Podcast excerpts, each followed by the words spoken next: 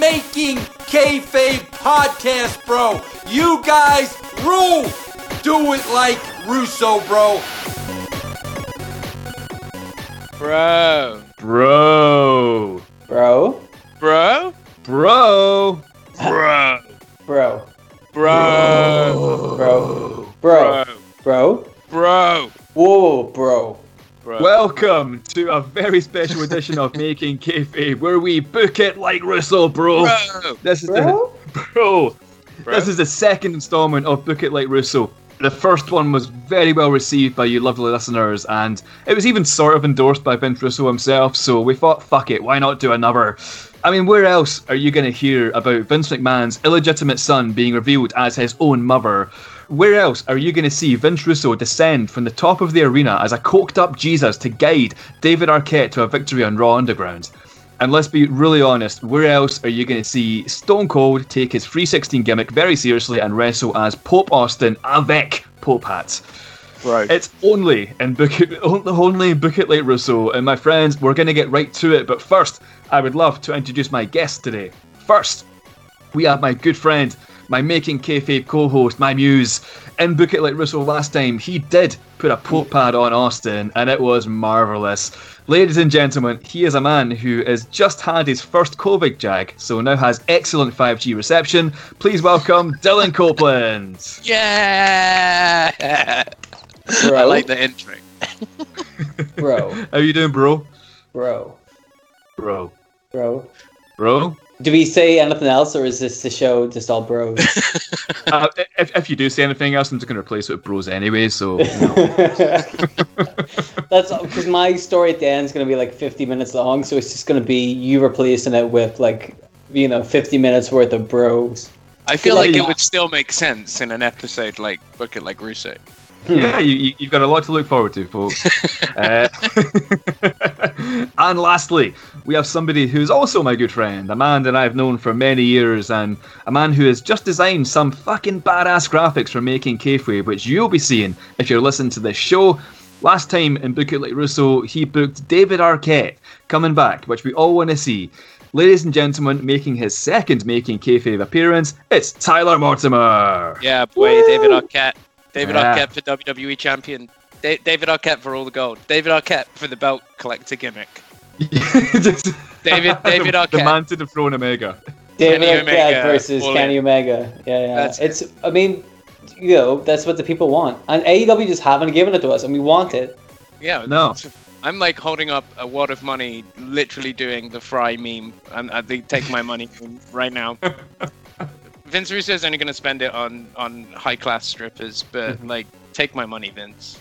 Take it. Yeah, I'd, I'd watch that, man. I'd watch that. so, speaking of things that I would watch, here's what we're going to do for Book It Like Russo 2. So, there's three of us here, and we're each going to do our own Russo esque rebooking in three different styles. So, I'll be kicking things off, where I'll be doing a rebooking kind of more similar to what you'd usually see in Making Kayfabe, except a bit more nuts than normal. Today, I'm going to be covering the aftermath of the recent AEW exploding ring fiasco. Then we'll be moving on to Tyler's rebooking, where, um, as as I understand it, he literally has a fucking play that he's going to use Dylan and I to act out. Um, Yeah. As of yet, we have not seen the transcript, so we have no fucking idea what to expect there, except that it's going to feature Vince Russo versus Vince McMahon in a battle of the Vinces. So you've got that to look forward to, folks. And finally, we'll move on to Dylan, who will be rebooking. He'll, he'll be rebooking as Vince Russo. Uh, so we'll find out what might go through the mind of Russo when he rebooks the King of Bros, Matt Riddle. So we've got a packed, packed show today, guys. So without further ado, let's bro until we can't bro no mo.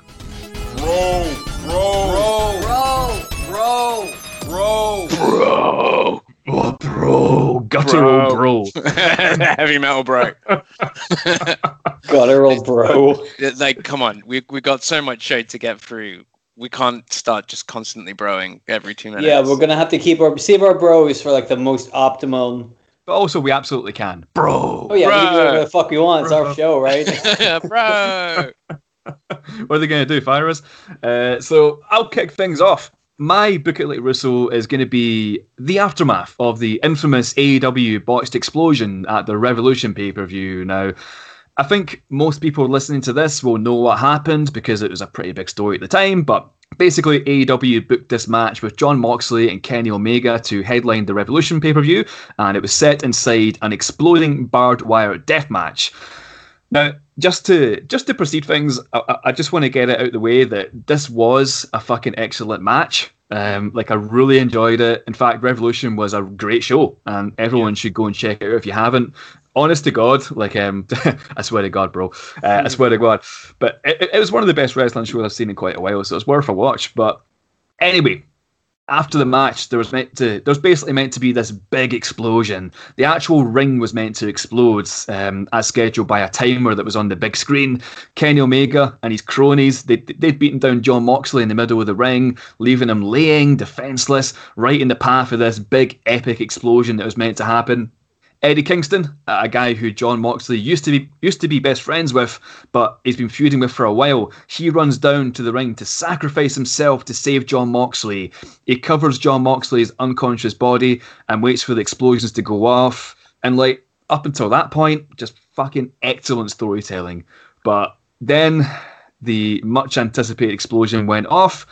And I say explosion, but what it actually was was a few kind of farting pyros and some half-assed sparklers overall, it probably added up to about 25% of the pyro used for Cody Rhodes' entrance. It was a fucking. it's true. It's it true. was a fucking massive flop. And uh, the saddest thing was that Eddie Kingston and Jon Moxley, they had to sell the massive explosion like it actually happened. So clearly something went wrong and it, was disappointing and, and, kind of funny um, to, to an end to what, what was a pretty good pro wrestling show. But despite that, AEW, they played it well. They, they blamed the, the shitty explosions on Kenny Omega's poor engineering, which made sense because there were segments in the build up to the show where Kenny Omega was building the bomb.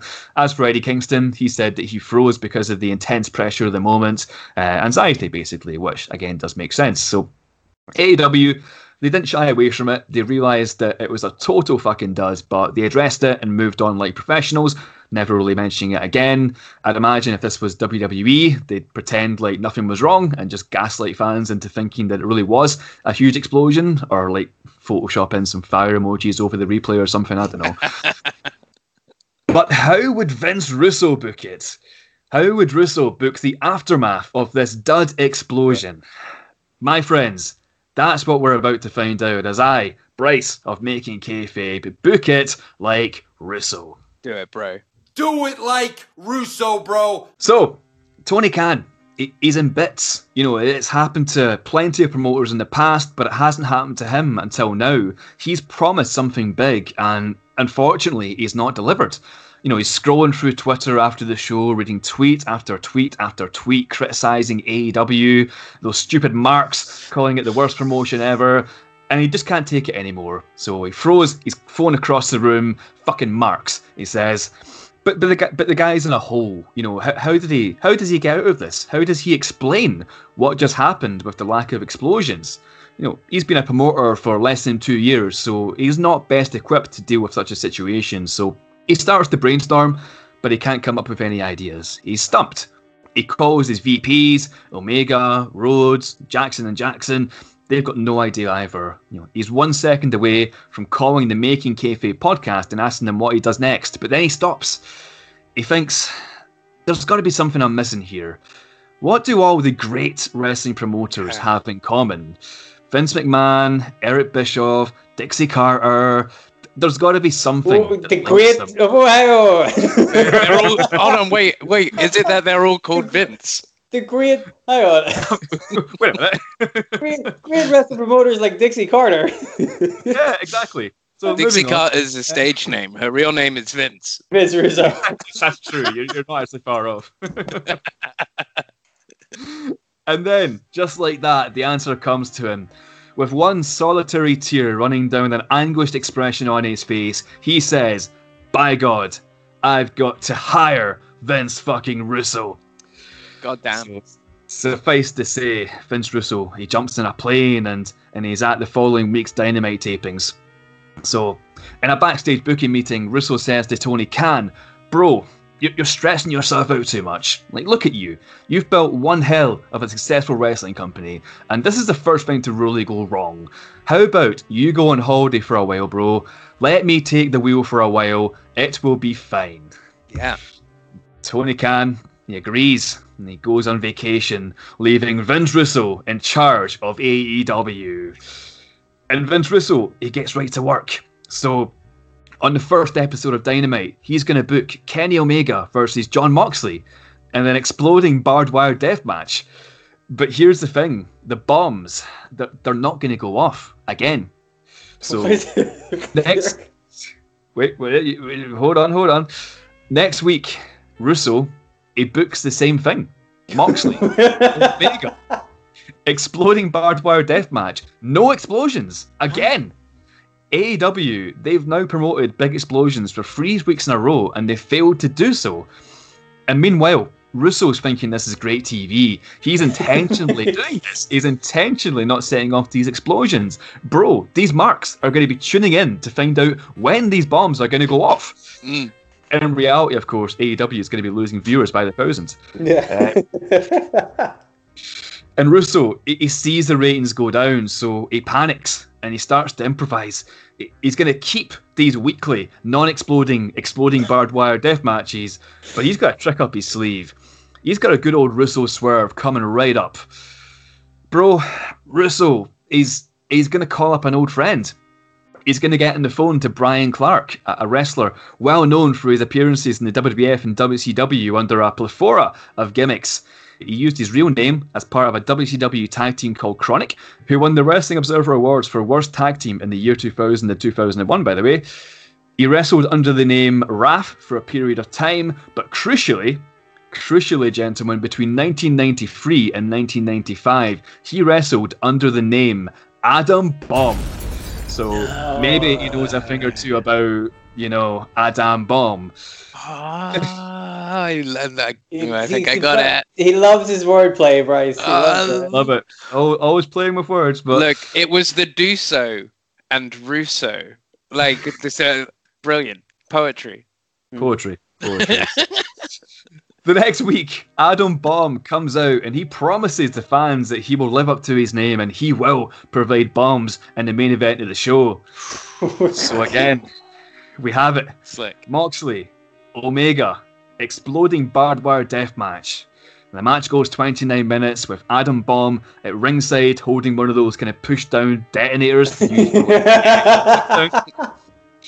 on the 30th minute, he pushes on the detonator, and fucking hell, nothing happens. Oh, The crowd, oh, Boy. they boo. The internet, they tweet. Austin Gunn, he's in the front row marking out for no reason. The whole situation is carnage. And Russo, he panics again and he pulls another trick from his sleeve. He sends out his new wrestling faction, which he calls the Bomb Recovery Operation, the acronym for which is, of course, BRO, bro. And they frantically try to recover the bomb so it explodes. Adam Bomb, he walks away. You know, he, he actually walked away from wrestling years ago, and, and right now he's remembering why he did it. The bomb recovery operation, they, they, they try and fail to recover the bomb. AEW Dynamite goes off the air once again, explosionless. So, at this stage in real life, Kenny Omega, he's had enough. You know, he says that he's leaving and he's not coming back until Vince fucking Russo is out of here.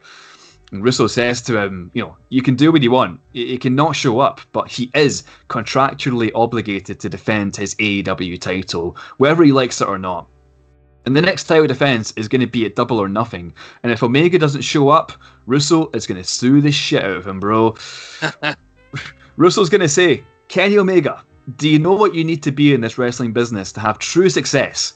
You need to be a shark, bro. And you ain't a shark. You're a freaking goldfish, bro. Don't come at me with that weak shit. So, Omega fucks off for a while.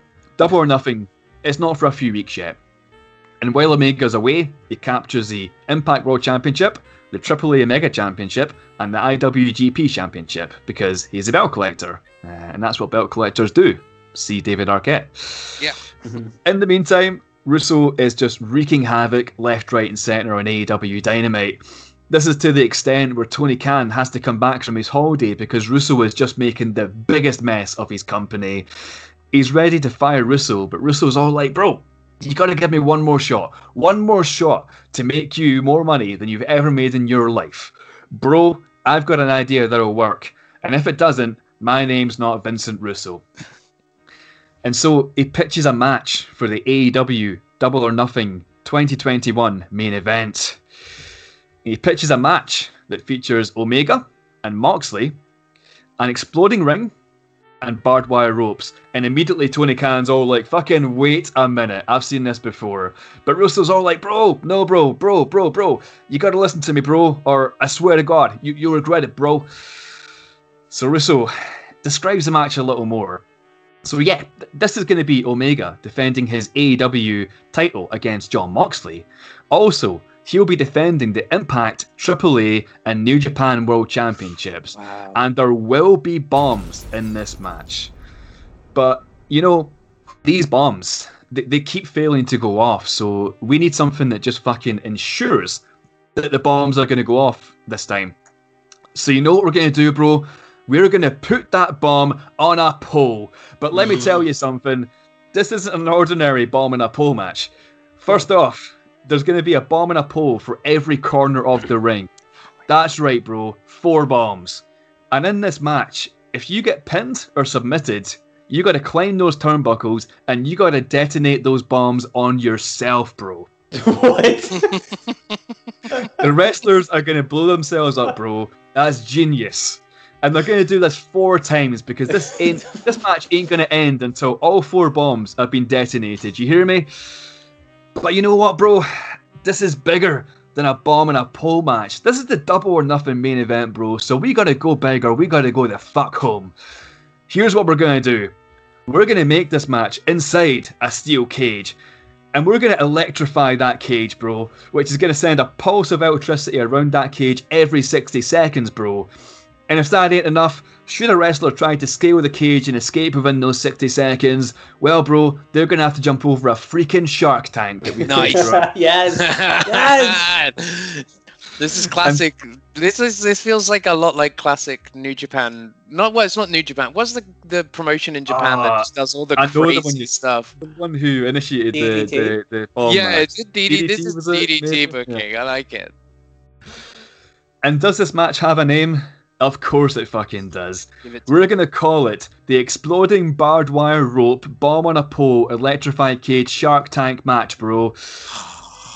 So let me let me just run down the rules for this match in case you missed all please, because I was a little, a little confused there. But please, run me, give me through the rules, please. Here's here's the very simple rules for the match. So bombs are on a pole, four of them. Mhm. If you are pinned or submitted, you've got to climb the ropes and detonate one of those bombs. The ropes are made of barbed wire. There's a cage which is electrified every 60 seconds, and there's a shark tank outside the ring. Winner gets just all the belts, all the belts, every belt. So we get to double or nothing. Kenny Omega's back. Jon Moxley is ready for this match. You know, he, he loves a good exploding barbed wire rope, bomb in a pole, electrified cage shark tank match. he used to have them in CZW all the time. So the show starts, and immediately there's a problem.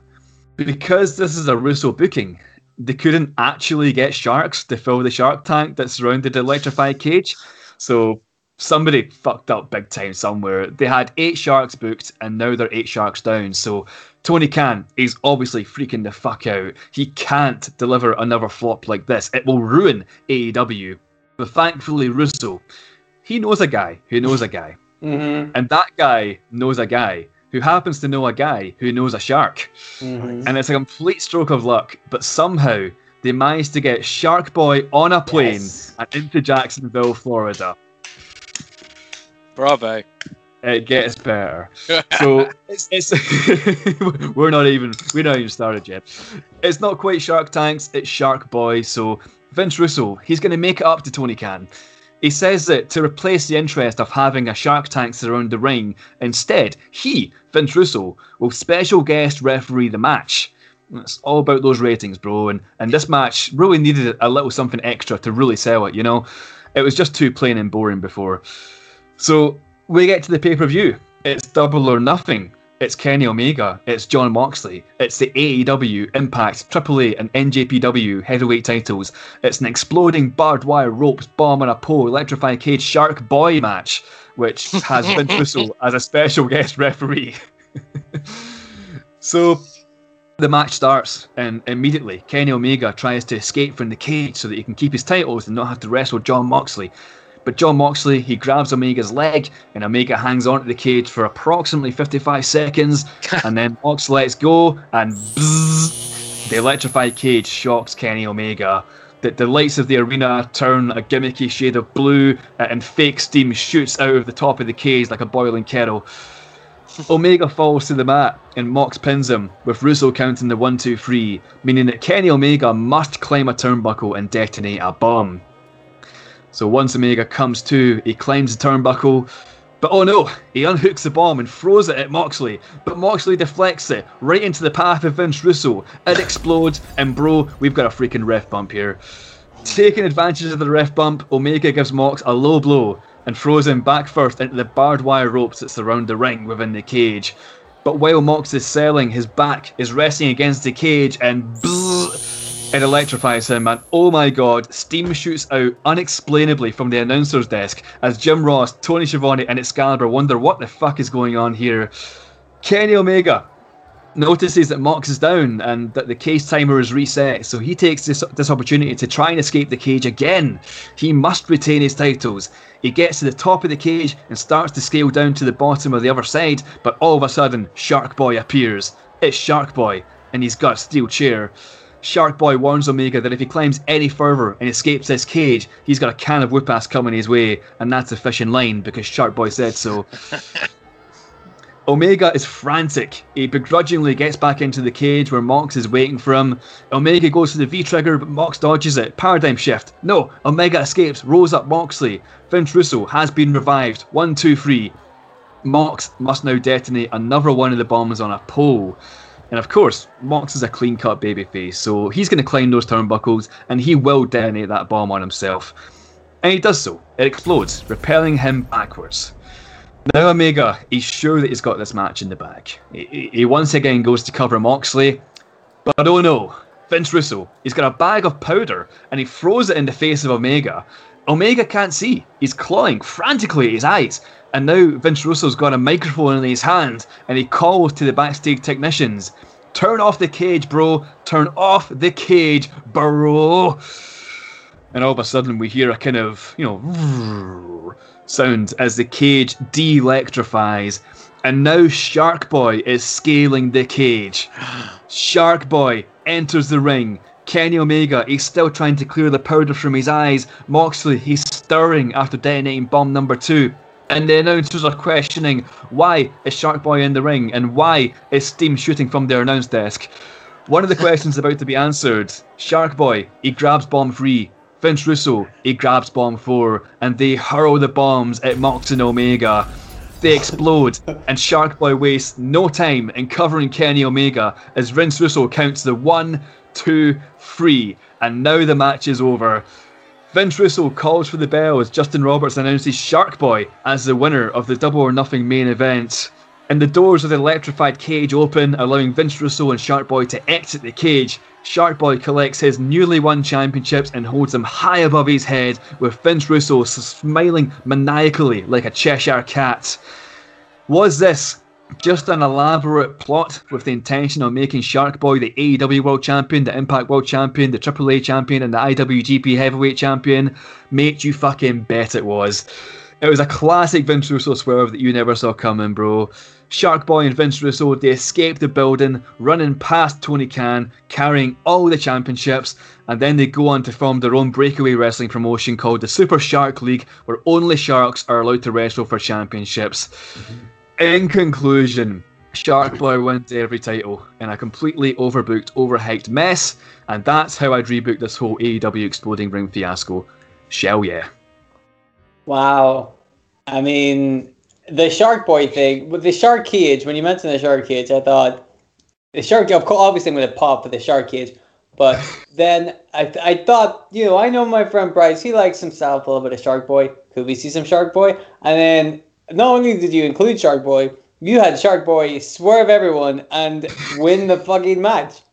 It's about I- time. It's about time Mhm, Shark Boy uh, was world champion four times at the same time, you know. That once, yeah. So hold on, how many belts does Shark Boy now hold? uh, four. He's got the AEW, the Impact, the AAA, and the New Japan.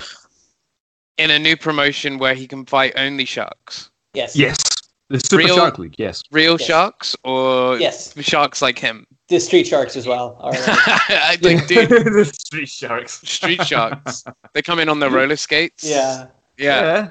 and the biker mice from Mars try and form a faction, but they But get they're like not allowed in. They're legit mice. like just turfed out. They're not sharks. No. Is exactly. Russo like part shark? I mean, he's he's not, but he's a manager, so he doesn't compete, so he doesn't have to be a shark. You know, he can do whatever he wants. But I mean, you could get people involved, like uh, you know, Paul Great White. Um, you know that that could that could work out. Jesus a Christ. shark. Come Uh, on. I didn't even have that written down. That's just totally off my head, boys. Oh. You know, I, I, I, this this storyline is uh, is is my absolute um, pinnacle of my booking. So I want to Yeah. be the fly on the wall when Tony Khan meets Russo for the first. yeah, Like I want to be in that room. I want to see what Hmm. happens. I wonder if Tony Khan would even shake his hand. I don't know because What? Russo's Yeah. always uh, he's, he's always talking about EW and like doing them dirty, isn't he? Saying how it's just terrible booking, etc. So yeah, I He's don't think they'd be friends convinced that AEW and WWE like are working shoot, together. shoot work together. Yeah. Yeah, it's ridiculous. Vince, you lovable rogue. Uh, what's he like? I wasn't mad like? at him at any point during your booking. It was just it all felt like the natural conclusion of what Vince Russo would do. Yeah, put Like- Shark Boy and have win all the titles. Yeah, Makes sense. Like okay, book the book the same match over and over again. Keep the ending the same. Makes sense. yeah. And then the crowd, the, the fans are going to want to tune in for more, bro. And then that's how you get them. That, that's how you book. That's how you book wrestling, bro. So, if you liked that, well, we've got two more epic Russo rebookings coming. Bro, bro, bro, bro, bro. Now we're going to move on to Tyler's Book It Like Russo, which, as I mentioned, is going to be a play, I guess. But Tyler, please put our audience's mind at rest. You, So- you legitimately do have experience in this kind of stuff, right? So so yeah, I mean like I come from a theater background and uh, I watch wrestling for the art. You know, I'm one of the few people. I'm not there for the the the violence and the fisticuffs. I'm there for the true the true art of it all. So I I- I got asked about doing this book at like Russo during WrestleMania weekend, and as an artist, I find it's easiest to do these kind of creative processes if I really just try and absorb who I'm trying to embody. So I, I spent a long time just being Vince Russo watching WrestleMania. Um, mainly sitting in my pants and you know uh, stroking my one year sobriety pill, um, that, like little little coin. I got a little coin, and uh, and just kind of thinking like Russo. And I've I've I've written a script because I, I realized something that uh, I'm trying. I was trying to ask myself a deep philosophical question with what I could do with Book It Like Russo, and I'm I think I'm trying to find the truth of wrestling. like It's true. like what what is the truth of professional wrestling and i kind of wrestled I, I wrestled with that que- ironically i wrestled with that question uh, quite a lot during the creation of this so to answer all your questions i've written a script that i've shared with you guys it's the first time you've seen this script um, i don't know if i would describe it as a play um, I think I would probably describe it as kind of some abstract version of a play, but I have Okay. written a preface uh, in the script that hopefully will explain to the listeners what's going on. So uh, uh, you're going to be, uh, so Bryce, you're going to be cast as Vince McMahon. Nice. Yeah. So Okay. your best Vince McMahon impression, please. You're fired. Perfect. It's excellent. And uh, Dylan, you're going to be Russo. Bro. Very good. It's excellent. So the casting is spot on, as you can tell. Um, now the script is called Vince on Vince, but I have referred to Vince as Vince McMahon and Russo as Vince Russo, so as not to complicate things. I think Mm. it would just get a bit messy. But shall we start? Shall we read Vince on Vince, a book Mm-hmm. it like Russo by Tyler Mortimer? Do it like Russo, bro. Vince on Vince, a book it like Russo by Tyler Mortimer. Act 1 Prologue. Welcome, dear listener, to the beginning of our story. It probably feels weird at first hearing yourself so openly referred to. Well, dear listener, as you most likely already know, wrestling so often ignores breaking the fourth wall. Modern pro wrestling products don't really care about your position in all of this. Well, unless you're there live and, and not behind some screen or. Anyway, that's not the point. Let's for a moment move past that and actually acknowledge your role in this story. Yes, it's it's true. You play a part in this. Without you, dear listener, the story doesn't exist. This story doesn't function. Not without you. Without you, we wouldn't need a fourth wall. No, we need you to be live, here, when it happens. Otherwise, what would we even have when it comes to the shine or or even the swerve at the end? No, we need you, Marks. Because like the writer of this piece, who is currently typing over his iPad and drinking a bang energy drink at 32 year old, thinking, are these heart palpitations normal? And maintaining eye contact with his dog in some vain attempt to get inside the mind of an animal. A pro wrestling Vince mindset. Uh, sorry, uh, sorry. I mean, um, I mean, uh, I suppose what I'm saying, or, or what I'm trying to say, is put down your tinfoil lucha mask for just a second. A second, just a second, because I'm also a mark, and until now, I had not figured out the actual truth of pro wrestling. 32 years old, and I'm yet to fully grasp what makes this fiction based fighting we love to digest into our daily lexicon, well, real. What is wrestling's actual truth? And how can we tell it live as it happens? Well, dear listener, the truth in wrestling is where it has always been in the lines of a script, maybe this script. So if I was going to be able to tell you the truth of this story, get to the meaty bits you all want to hear, it would have to be in a script. A script you're hearing for the first time, dear listener. A script you would have to know is a script being read for the first time in order for you to know its truth, because it's a scripted truth that only a true Mark could really believe could really embrace a brass ring made of imagination that we as wrestling fans reach out to as a route out of this boring, less fighty reality and into the truth, or at least some worked version of it. A work shoot sense of belonging that is entirely made up, but also has some true bits, believable bits, bits you relate to, some newly discovered part of the wrestling canon, except from a parallel universe, a divergent timeline perhaps, that we've never really heard until now. That we all heard live together for the first time, a pay per view of collective conscious via podcast. And why, dear listener, should I be the one who writes it? Well, dear listener, my answer is simple. Why shouldn't I? Maybe it's time, here, now, the real God's honest shoot truth of professional wrestling. Why don't we get together, reach out collectively for that brilliant brass ring, and make some kayfabe? So join me, if you will, for Vince on Vince, a story of two Vinces vincing their way through the weird world of professional wrestling like only two vindicated, violent, yet volatile young Vinces could dream of vincing. A play in three acts, performed on a fictional stage by two podcast hosts who've never really read the play before. Shall we begin? Yeah. Yeah. That was beautiful. That was beautiful. I, lo- I love it already. I'm looking forward to this, man. Oh man. Scene one. The scene opens on a stage. There are two chairs. One is grand, freshly shined leather and gold. It's a throne. Next to it is a table. It has a beautiful, decorative, water decanting vase thing and a handheld mirror. The other chair is just a metal folding chair. It doesn't look gimmicked in any way. Next to it is a bag of cocaine and a rolled up Shane McMahon commemorative dollar dollar bill. This is not important to the story, but is a very ironic use for such an Mm. item. Beside and around them is a set of giant red curtains. In front of them, an audience of redneck fedora wearers and sweaty ass neckbeards wearing their favorite mo- merch from that indie promotion they like, the one that they secretly thinks make them look edgy or cool. Because like Dave Meltzer only gave it a one star, but that's because like he didn't understand the deeper subtext of Zandig's ultraviolent Anthony Burgess esque performative esque bloodletting as a deep dive reference into the general suffering of those displaced by war or something. Some of the mm-hmm. audience are just drinking and having a barbecue. Some are being asked to cover t- the t-shirts that we just mentioned with leftover Hurt Business merch. Something still real to them, damn it. The lights in the theatre drop, leaving the two chairs the only thing visible.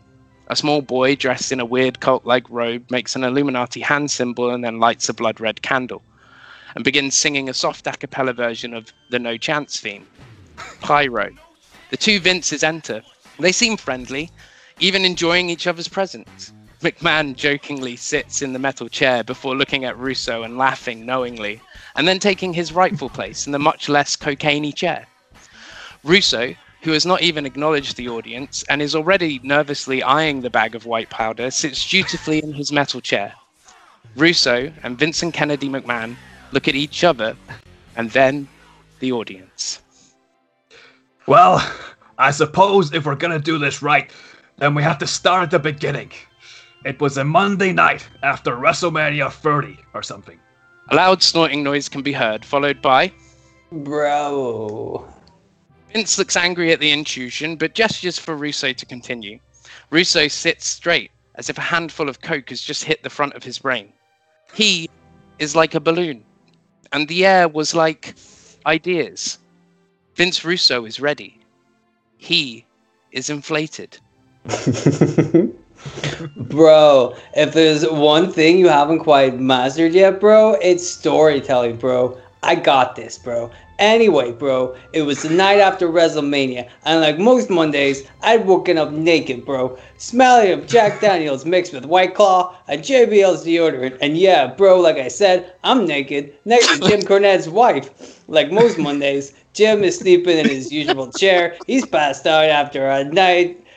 Uh, he's passed out after a night of peppermint schnapps, speedballs, and searching his own name on Twitter. And his, his trouser belt is hanging loose around his neck. And bro, he is holding a signed 8x9 picture of Nick Jackson over his seemingly exposed crotch. And bro, bro, shit you not, bro. My phone rings, and I'm like, bro. Rus- Russo's phone rings. He holds it up to the audience. The following plays out of the speaker.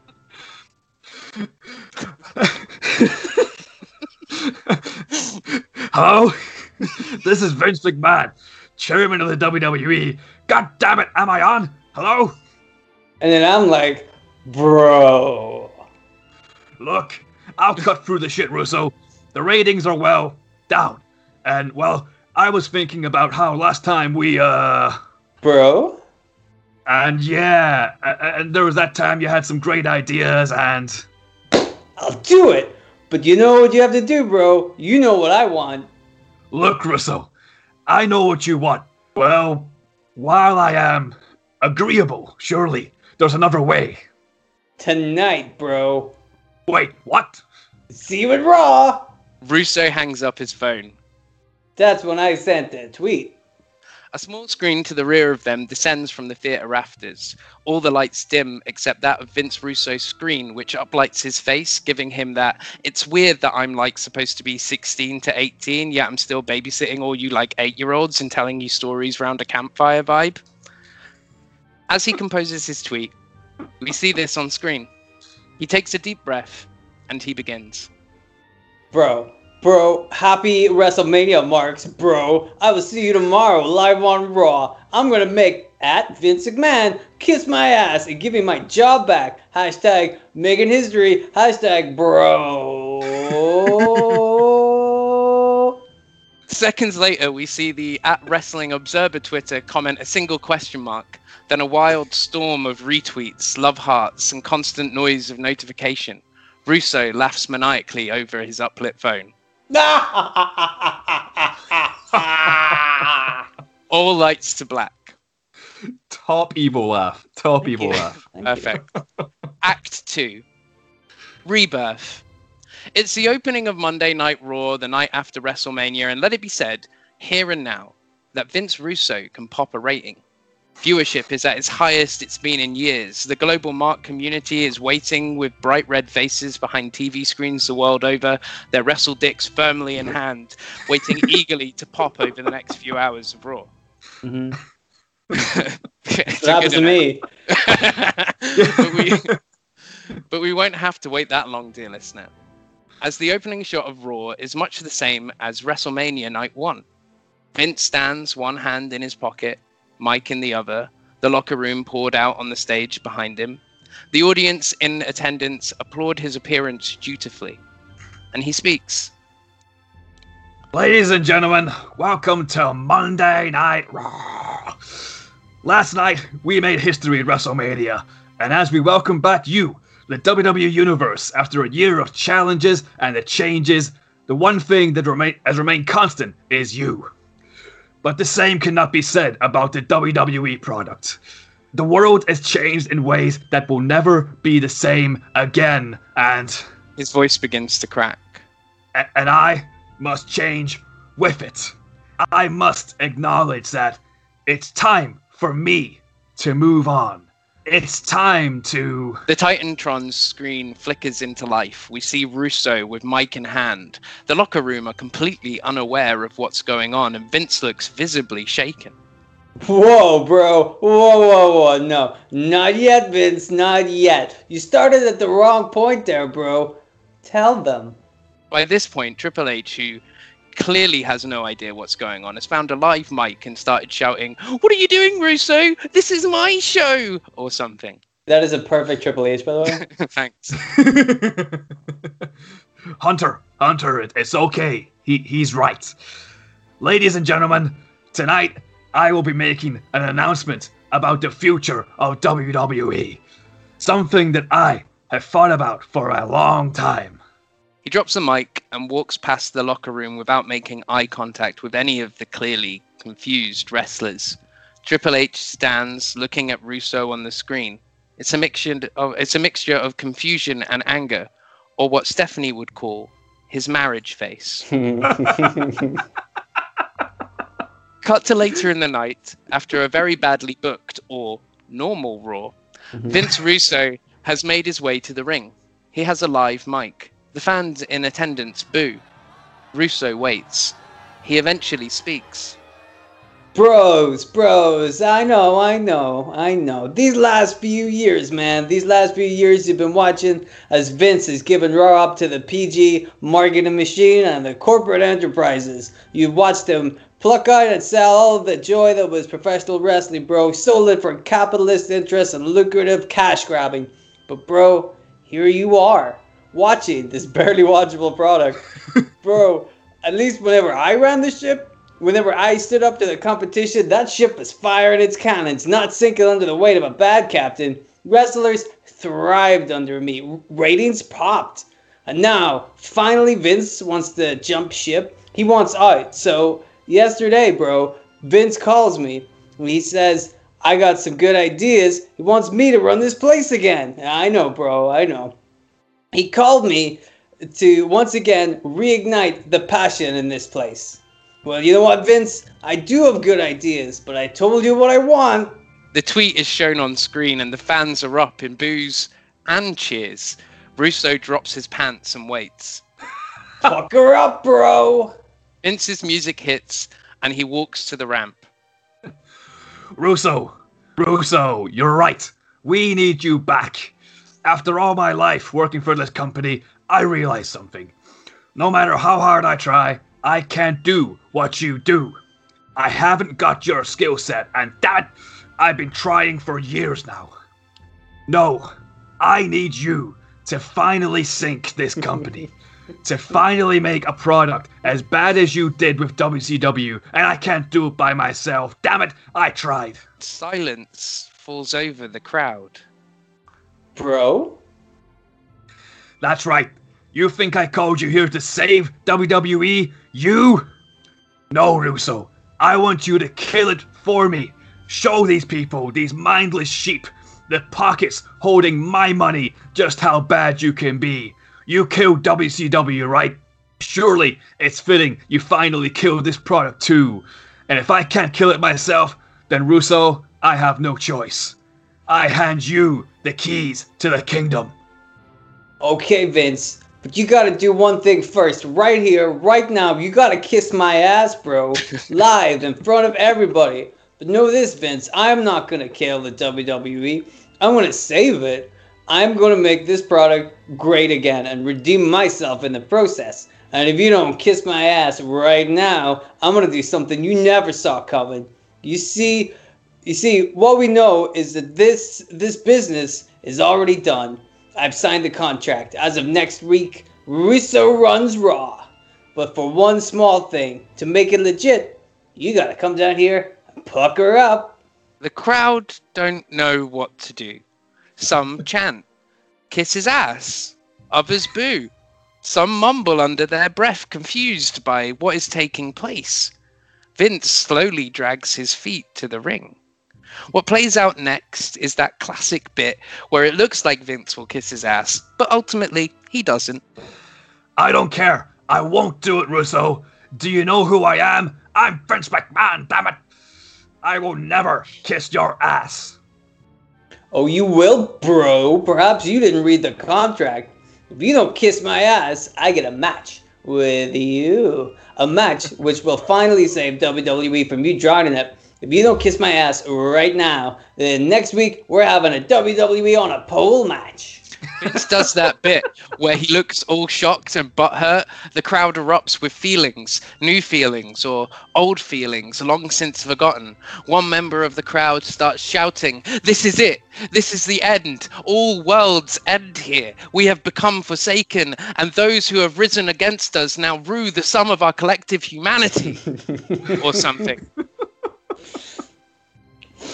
Oh, but wait, Vince, bro, there's more. You should know something, bro. I came here, bro, to save the WWE and also to redeem myself, bro. So I've been talking to some friends. If I can win this match, which I will, bro, I get controlling interest over the WWE. And you're right, Vince, I can't run this thing. It would be dead within a week. So when I win, bro, I'm gonna sell WWE to this bro. Cut to the Triton Titantron. The live feed, feed shows Tony Khan scrambling for a headset. His voice is excited, his eyes electric. He says, I didn't want it to do it this way, but I'm ready, Vince. I'm ready to buy it. I've already got the paperwork ready to go. That's also a great Tony Khan, by the way. Thanks, man. Anytime. so, Vince, bro, you're going to kiss my ass right here, or are you going to go down swinging? The WWE logo appears on screen and the feed fades to black. On Vince Russo and Vince staring at each other, and Tony Khan eagerly awaiting to hear if the fight is going to go ahead. Act 3 Requiem. we join Vince and Vince back on stage in their chairs. The audience are lurched forward with their mouths open in shock. That's when something weird happened.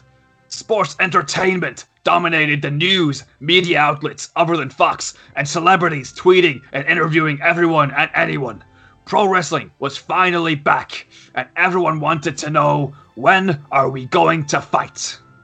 Everyone wanted to know if I could win, bro. And if it, if it was even possible, I could sell it to Tony, bro. Was this a work? Was it a shoot? Was it real? The next part, dear listener, is your part. Like I said at the beginning, you have a role in this. I need you to now collectively imagine the next bit as if it were true. This is the bit you see that a script can't really tell you. This is the bit where words don't really work in professional wrestling. This is the dance, the fisticuff ballet of violence. This is the lie of the square and the truth of the circle. This is your bit. This is where the making of the kayfabe is up to you. Scene three. We open on a wrestling ring in an empty arena. Projected onto the canvas are the words, then, now, forever. There are no screens or frills, there's no crowd, no music, just Vince and Vince. Oh, and Tony Khan, who watches from ringside with a contract in hand. In the book Theatre and Violence by Lucy Nevitt, the author describes WWE as the as the extremity and absolute clarity of violence. The next 30 minutes of uninterrupted viewing is exactly that.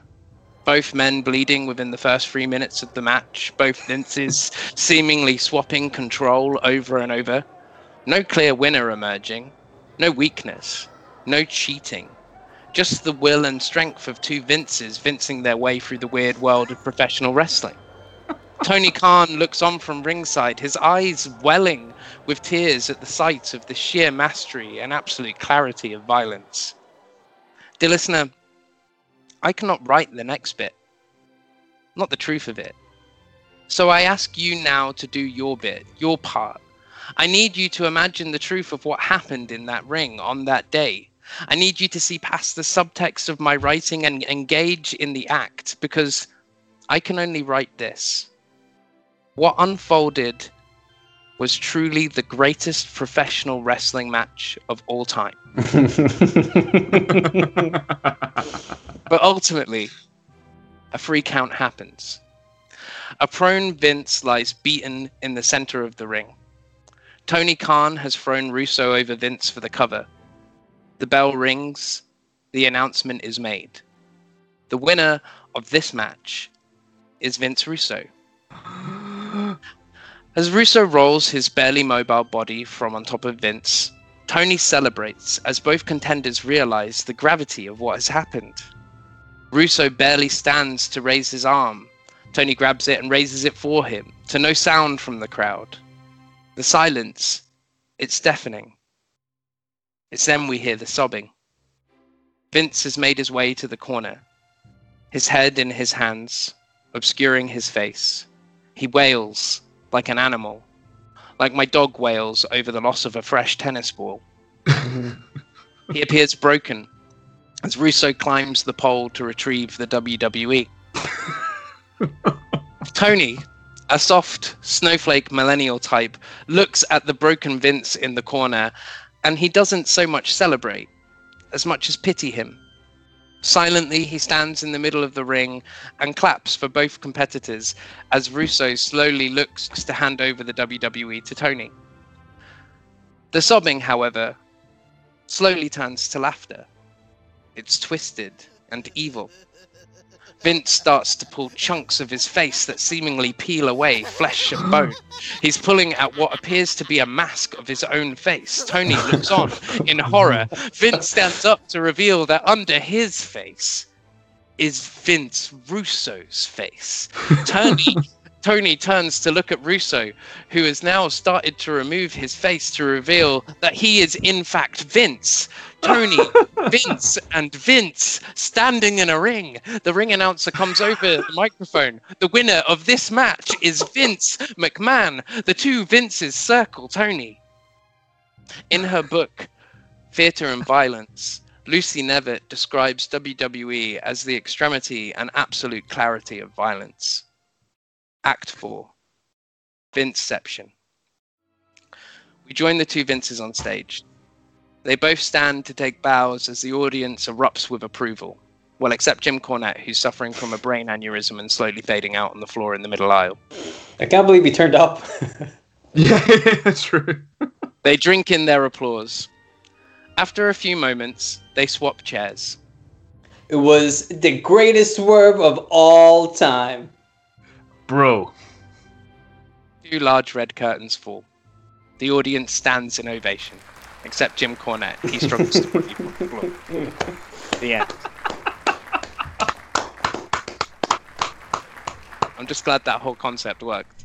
I love I love the, the the concept. I love the idea of me and Bryce reading this thing out that we've never read before. That's that is right up my street. I had a blast with that. I tell you what, tell you what I love. Performed like... really well, like beyond my expectations. I'm, I'm super happy with it. Thank you. I liked how Dylan definitely ad libbed at least like 20 bros in that. that's that's a sign of a good performer. He knows the words exactly. doing the work. He's really feeling the character, you know. I really got it. Well, when you hear mine, you'll understand that I really got into the character of Vince Russo, and uh, because mine. Well, we'll, we'll get to mine in a second, but let's congratulate Tyler for his wonderful, wonderful Yes. play. Thank you. that was a that was incredible. I, I don't know what I was expecting, but that was incredible. That was, it's the greatest swerve of all time. Of course, The Vinception Dude. swerve. one of the best things was you created a new verb, uh, vincing. Vincing. uh, I, yes, I kept popping every time you used, use the word vincing. love Usually three times. You two do Vinces vincing about. I feel like the audience should know that. Like, I when I when I talk about marks, man, like I am a mark. Like, I, I wasn't taking the piss out of you guys. Like, we're all in this together. We all have neck beards. We all own a fedora. It's fine. We're cool. I've got at least three fedoras, so yeah. I got away three neck beards. I just don't want people to be put off because I referred to them as redneck hillbillies wearing indie merch. You know. we're all marks. Like I think one of my one of my one of my favorite parts was the WWE in a pole match. Like it's about time somebody booked that match. Put the Like, entire WWE on a pole. It was just- weird when it came to uh, Vince. Vince is climbing the pole to retrieve the WWE. Like, is that how you say it? company. The whole company. Is that English? Yeah. and like the, the biggest the biggest swerve ever, like Vince McMahon is Vince Russo and Vince Russo is Vince McMahon. How long has that been a thing? I Has that was gonna since, like- I was gonna do a post credits bit that after after the podcast we start talking again and you find out that um, Vince and Vince return to gorilla position and Vince and Vince are in gorilla position and they all start pointing to each other like that Spider-Man meme. Hornswoggle climbs out of the stomach of one of the Vinces and says, "Dad, if you ever need me again, I'll be in rehab," and just walks out. uh, well, that's a good starting point for the next one. Yeah, that's it. Book it later, Yeah. so free. That's where we take off. Yeah. Why not? Dude, that was excellent. That that was fucking excellent. Uh, I, I- I don't know what else to say. That's just uh, everything I wanted and more. And now my voice hurts because I've been doing Vince McMahon impressions. Hmm. But we've got one more Russo rebooking on route, and it's going to be handled by our man Dylan. So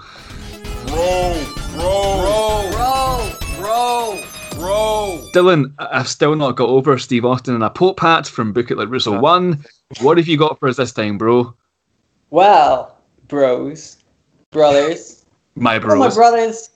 Let me tell you exactly what I've got planned for you guys. There's uh, Vince Russo, of course, is very famous for saying the word bro. Mm. I don't know if you picked up on it, but we've actually been subconsciously like saying it all all this whole show. We've been saying bro. And if you go back and listen to it, you'll probably No. pick up on it. You probably now that you know that we mentioned it, you'll you'll listen to it again. You'll hear it. You'll, oh, they do say bro a lot, and that's because Vince Russo says bro a lot. But who else in in the wrestling world says bro a lot? Perry Saturn. Correct. So today's episode is about Barry Saturn. It's about Barry Saturn.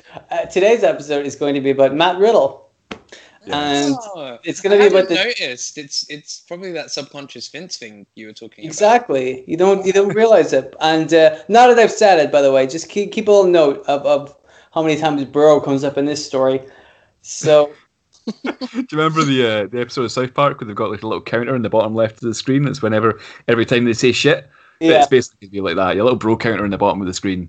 yes. If somebody could could leave a, a comment and tell us how many times I say the word bro, that'd very much appreciate it. Let me give you a little bit of um, if, if somebody, tell you what, if somebody can count how many times we say bro in this entire episode, we will do any rebooking you want. Like you name a rebooking, tell us how many bros we do, we've done, and we will rebook whatever the fuck you- you want to I tell you what, right? If someone gets exactly the right amount of bros, because this means that you are going to have to go through the whole of the podcast and listen to it again and pick up on the word bro, bro, and Yeah. count every time we say bro. I will print the only copy of Vince on Vince, the script, mm, and I will send it to that person. there you Oh, go. That's incentive. Up the ante. Up the ante. Why not? What more can we do? I like how Bryce was like, "We'll rebook any storyline you want us to rebook," and I'm like, "I think you'll find Tyler has already booked the most epic storyline of Vince versus Vince. Second most epic storyline. Yeah. Nobody else is going to be able to come up with anything as good There's as more, that. to, there's more to come. Vince versus Vince too. I got stories, bro. excellent, excellent. Anyway, Um, until then, though, would you like to hear a little story about Vince Russo and Matt Riddle? I would, I would love to hear a story about Vince Russo and Matt Riddle. Like, see, see when he pitched this to me and he just said like Matt Riddle, like that's fucking perfect. He says bro, Russo says bro. What could go wrong? So Okay. yeah, Yeah, tell, what- tell us what, could go wrong. Yeah, it might not be so perfect once you hear it, but we'll save those opinions until the end of the show. How about that? Do it like Russo, bro. so, this, very much like the last Russo episode that I wrote, is written in the first person as Vince Russo. Amazing. Okay, so I, uh, shall I just, do you want me to go for it? Go for it, man. Yeah, let- let's, let's hear it. Dylan. It, it's, it's more like an it's like a hangover from Tyler's script. It's Dylan as Vince Russo. Yeah. All right, do I got to do that voice? yeah. Were you doing a voice? I thought that was just your voice. Yeah, well, you know, what voice did I do last time? The really like the serious one? Go for it. All right, bro. So, after I came back from rehab, all right, bro, then I went back into rehab. Now, you're probably wondering, why did I do the double rehab? And it's simple, bro. Who knows where all the best drugs are? The guys in rehab. That's a fact, bro. Look it up. So, it's true. It's So- starting so well. You've, you've peaked already. Two So- sentences in. I was dabbling with some amphetamines. I was corked up on Charlie. I was pushing an elephant upstairs, if you know what I mean, bro. And I know if you know what I mean. I was honking on Bobo, if you catch my drift. Slurping on the old magic. I was, I was pouring liquid goodness into my pores and then sealing up the pores again with wax. It was a wild time in the 90s. It was a wild time. After after Pope Steve Austin made the WWE slash F approximately seven dollars, possibly more, they thought I they thought that I was gonna be up to no good, and they sent me to rehab, bro. Can you believe that? Ridiculous. Me in rehab? Yeah, I love smoking up the dopes just as much as anybody, but it was the style of the time, bro. Don't you get it? I mean, I was really cashing in on the crawdaddies, if you know what I mean. And did I get any of that delicious royalty money for making fun of a major religion? You better believe I didn't, bro. Vince McMahon said about the whole thing, and I quote, he said, if you pay Vince Russo money, then he's just going to spend it on drugs because he thinks he's a big shot. And he's right, bro. I was injecting cocaine sandwiches like nobody's business. I was.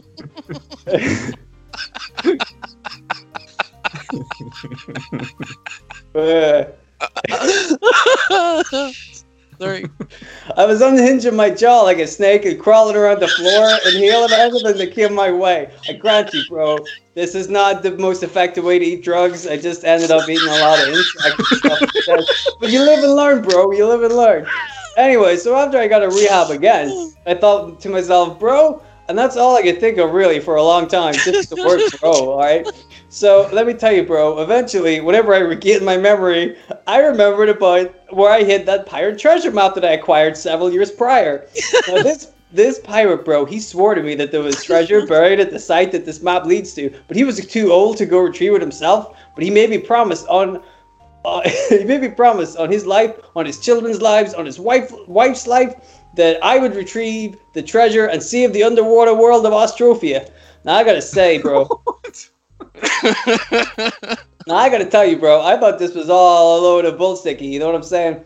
At the time, of course. Now that I have my memory back because I wasn't clouding my mind with delicious, delicious drugs, now it all made total sense. So I thought, hey, bro, let's go on an adventure, yeah? Yeah. All right. So I went back to my apartment to look for the treasure map. All right. So I'm driving back to my apartment. Okay, bro. And then in my head, I'm like, hey, dude, I don't have an apartment. I live in a house with my wife and kids. Okay, bro. And then I was like, oh shit, dude, I've been in rehab for ages. I should probably check on them. You see how they're doing, you know? But but at that point I was just talking to myself. So I now I have to remember how to get back to my actual house. I'm wondering if my kids and my wife are even still there. How long was I in rehab? Are they all dead? Is this the future? I mean, obviously it is the future, but I mean, like, is it like 2027 or whatever? You, you know, you know what I mean. So I'm I'm really confused, bro. I'm so let down. I don't know what's happening. I don't know how long I've been in rehab for. I don't know if my wife is still alive. I don't know how to drive the car that I'm driving. and also, I don't know where I got this car from. I'm in a bad way, bro. And I'm sitting there, okay, the whole time I'm sitting there, I'm thinking, were the drugs really that bad? I mean, here I am, drug free, and I'm having more problems than I ever did when I was totally wanker. when I was high on crack crackers, I didn't have a care in the world. And now I'm freaking out that I might have stolen somebody else's car. I was starting to think that maybe being drug free isn't as cracked up to be as it's cracked up to be. I was cra- I was cracking, bro. So so I go to get out of my car, right? And then I'm like, oh crap, I probably should have turned it off first. So I stood on the sidewalk and watched my car slowly drill, drift away into oncoming traffic. Well, I guess that's uh, it for my car, right, bro? If that even was my car to begin with. So I'm thinking, all right, bro, you know what I need right now? Some fucking drugs. I mean, regular drugs would be nice too, but if they're fucking drugs, I'll take them. And then I started wondering, who am I talking to, bro? This being sober stuff sucks ass. So I'm walking around the streets with my pants around my ankles because you know it's a really good way for the chicks to get invested. You know what I'm saying? They love that kind of forward thinking. Anyway, so I'm walking around the streets and I see this shop. All right, well I'd call it a store because I'm an American. Anyway, there's this guy lying on the.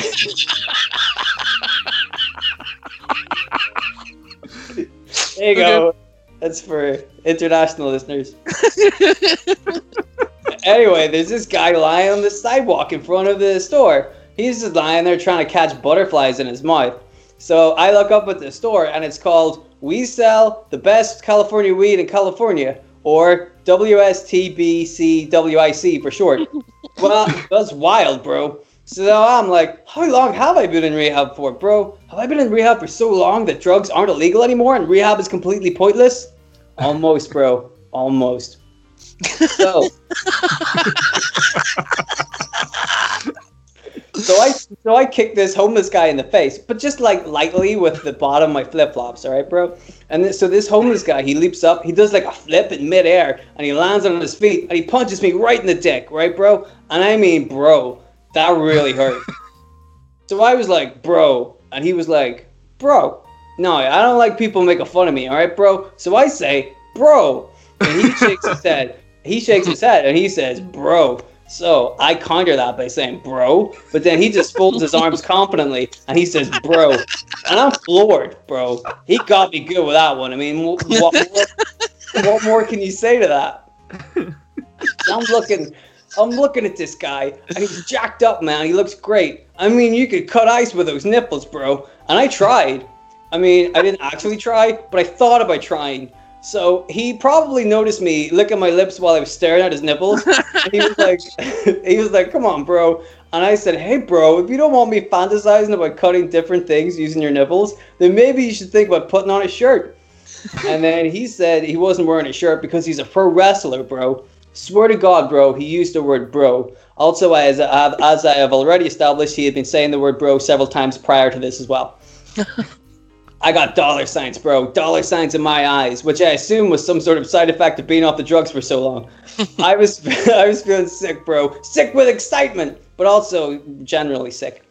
So I go to Vince. I say, "You got to book this guy. He's hilarious." Then I realized I was actually talking to a reflection of myself in the store window. but my name is also Vince, so it kind of still counts.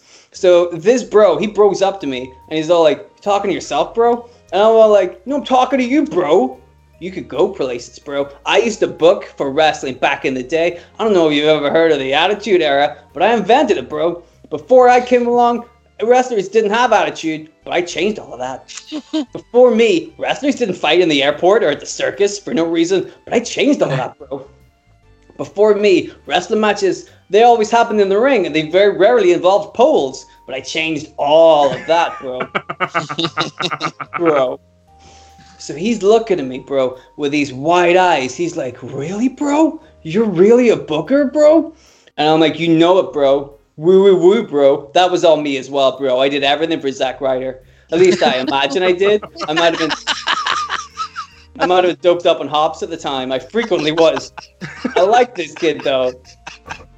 I like this kid. All right, all right, bro. He's got a good look. He's got great nipples. He keeps calling people bro, and also he's got a really good look. And those nipples, man, it was a good look. So right then and there, bro, I swear to God, I swear to God, bro, I had a coming to God moment where like God came down to me and I met him and I called him bro and he laughed and he patted me on the back and told me I was a good boy. And I always knew I was a good boy right from the start. I had what the professors would call an epiphany, bro. Although the professors probably wouldn't say the word bro, but I did, bro. Okay, bro? I said bro all the time. anyway, so I'm talking to this guy. I suddenly remember to ask him what his name is. I always find it's much easier to get a wrestler booked if you know what his name is. And he says, Bro, you don't know Matt Riddle, bro? And I tell him to knock it off with the bro stuff, all right? Like, that's a Russo angle. And that means it's trademarked and also fuck you. He, he said, he said to me, he said, now here's what he said, okay? So what he said to me was, I'll never forget it, bro. He said, My name is Matt Riddle. And I was floored, bro. Floored. I'm like, Matt Riddle, that's not gonna sell, bro. You need to change your name to Christmas Krangle. And he and he looked me dead in the eye and he immediately agreed. He nodded his head and said, Bro, that's exactly the thing I need to really push me to the top of the charts and also to the top of the wrestling world. I could see that I had him, bro. I could see he was invested, so I went further. Uh, I could see he was invested, so I went further. I said, "Yeah, bro. Here's the deal. All right. So you're going to be renamed to Christmas Krangle, all right? But you need a, a, a tag team partner. And who is the best heat magnet in the business? Who is the greatest heel in professional wrestling? Well, it's got to be me, Vince Russo, bro. So I'm Yeah. your tag team partner, okay, bro? Now think about it. Krangle and Russo. It's money. Obviously, I get to keep my name because I'm a former heavyweight champion, bro. I've already got some name recognition. People know me, bro. They know me and they love me. So that's the angle, bro. Christmas Krangle and Vince Russo, the two boyos, will be the tag team champions in no time. So old Christmas is rubbing his chin thoughtfully, as if he's thinking about something. And then he tells me he's really hungry and he wants some sandwiches. So I don't know what that's code for, you know, bro? Because like back in the day, there used to be a code with the boys so they could order drinks and other things backstage. So for example, the Undertaker would say, "Hey, give me a big bottle of whiskey to drink," and that what that means, bro, is that he wanted to drink a big bottle of whiskey. Now it's a clever code, I know. So I'm trying to figure out what this sandwiches is code for, right? So now Christmas Krangle, he's he's shaking his head now. He says, "No, actually, I'd rather have ice cream instead." Nah, I'm no fool, bro. I know exactly what ice cream is code for. So I say, "That's what I'm talking about, bro. Let's go down to the whorehouse." And Christmas says, "I don't know. I didn't know they sold ice cream there." And I'm like, "Come on, bro. They only sell ice cream there, and also cigars." Wait, wait, wait. Are you talking about actual ice cream? And he said, Yeah, bro, duh. And I said, Well, why don't you go fuck yourself, bro? You don't got any talent whatsoever. I can't believe you coming in here getting in my business, bro. Look, bro, I'm telling you the honest truth. I went to bat for you. I was out there at every single production meeting telling them, gotta look at this Krangle kid. He's got it, bro. He's got it. I went to bat for you. I was doing this, you know? Uh, so yeah, I'm pretty hurt that you're turning on me, bro. I've been nothing but nice to you, and this is the thanks I get. I can't believe this, bro. I thought you were better than this. And then he said, bro, and then I said, bro. So then he said, bro, and then I said, bro. But then he said, bro, and I couldn't think of a good way to win the argument. So I swear.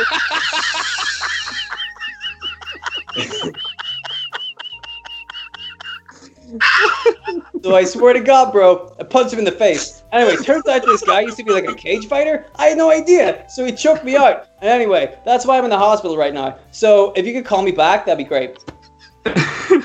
That's that's it. mate, mate. What? Fuck. One, one, one, one question. One question. No, I. I, I realized that very little of this rebooking had to do with uh, booking anything. Can I ask one question? What, what fucking drugs were you on when you were writing the story? I mean, uh, Bryce, I think you know that I was stone cold sober when I wrote this. you have this unique ability to to switch into the Russo mindset that I don't think me and Bryce are even close to comprehending. No. Is Definitely that a good thing? It's what that was. I think it's like I, I know this sounds like a really weird compliment to give to your booking, but it, every time you speak as Vince Russo, I kind of want you to be my uncle. Like I, I don't know what that means. Yeah, do you want Vince Russo to be your uncle, or do you want me being Vince Russo to be your uncle? Yeah, Huh. that. yes, to the above. Two uncles. I'm like sweating because of how much I laughed throughout that whole. Well, thank you. I think. that was excellent. I Thank hate you. you. I wanted to win this time. Hey man, like I said. I didn't know it was a competition, but you can still win. Yours, nobody saw the play coming. It's a competition. It's always been a competition. And like I said, I realized after I finished it that I'm like, I haven't really booked anything. That's why there's like a really tenuous link where they said we're gonna be the tag team champions. I'm like, that counts. that counts. You know. I really enjoyed the the, the bro off. Uh, one one of the many bro offs between Yeah. Matt Riddle and Vince Russo. It gave me serious like Flair Flair Jay Lethal vibes, you know. and he Well, said, one- "Bro," and I couldn't think of a way to win the argument. It's just perfect. what I like about that is if you go back and listen, like um, Matt Riddle always wins. There's two arguments. Matt Riddle wins them both by saying "bro," and Vince Russo can't figure out a way to one up it. I mean, I wouldn't. What do you what do you counter with that? exactly, man. Yeah, man, bro. You know, I think you find it's not Matt Riddle, it's Christmas Triangle. I think you'll find. Christmas triangle. Christmas triangle, by the way. Oh boy! Sometimes I come up with a name. Uh, Bryce, aren't you happy that I came up with Christmas triangle for this instead of a tombola? Yeah, I much appreciate that. You're, you're you're great at coming up with names like the, the tag team between Mike Awesome and, and, and Kevin Nash called Sexy Awesome, Sexy right? awesome. Yeah, yeah, into it. Big Mike and the Sax, I believe, was also. Big Mike and the oh, Christmas Krangle and David Arquette's tag team. What would that be? David Arquette. yeah, Um, Christmas Krangle and David Arquette. Oh, I have to think about it. I can't come up with a straight up. Come on, bro. I'm not. I, I, hey, I don't give this shit away for free. you want, me, you want me to start booking up storylines for you, bro? You're gonna have to start paying me cash drugs, my friend. will you be my uncle? You're also yeah, if you want me to be your uncle, you're also gonna have to pay me in drugs. yeah, that's fine. Uh, Same as normal. that. Oh my god! What what what was the last hour and twenty minutes? What was that? Book It Like Russo.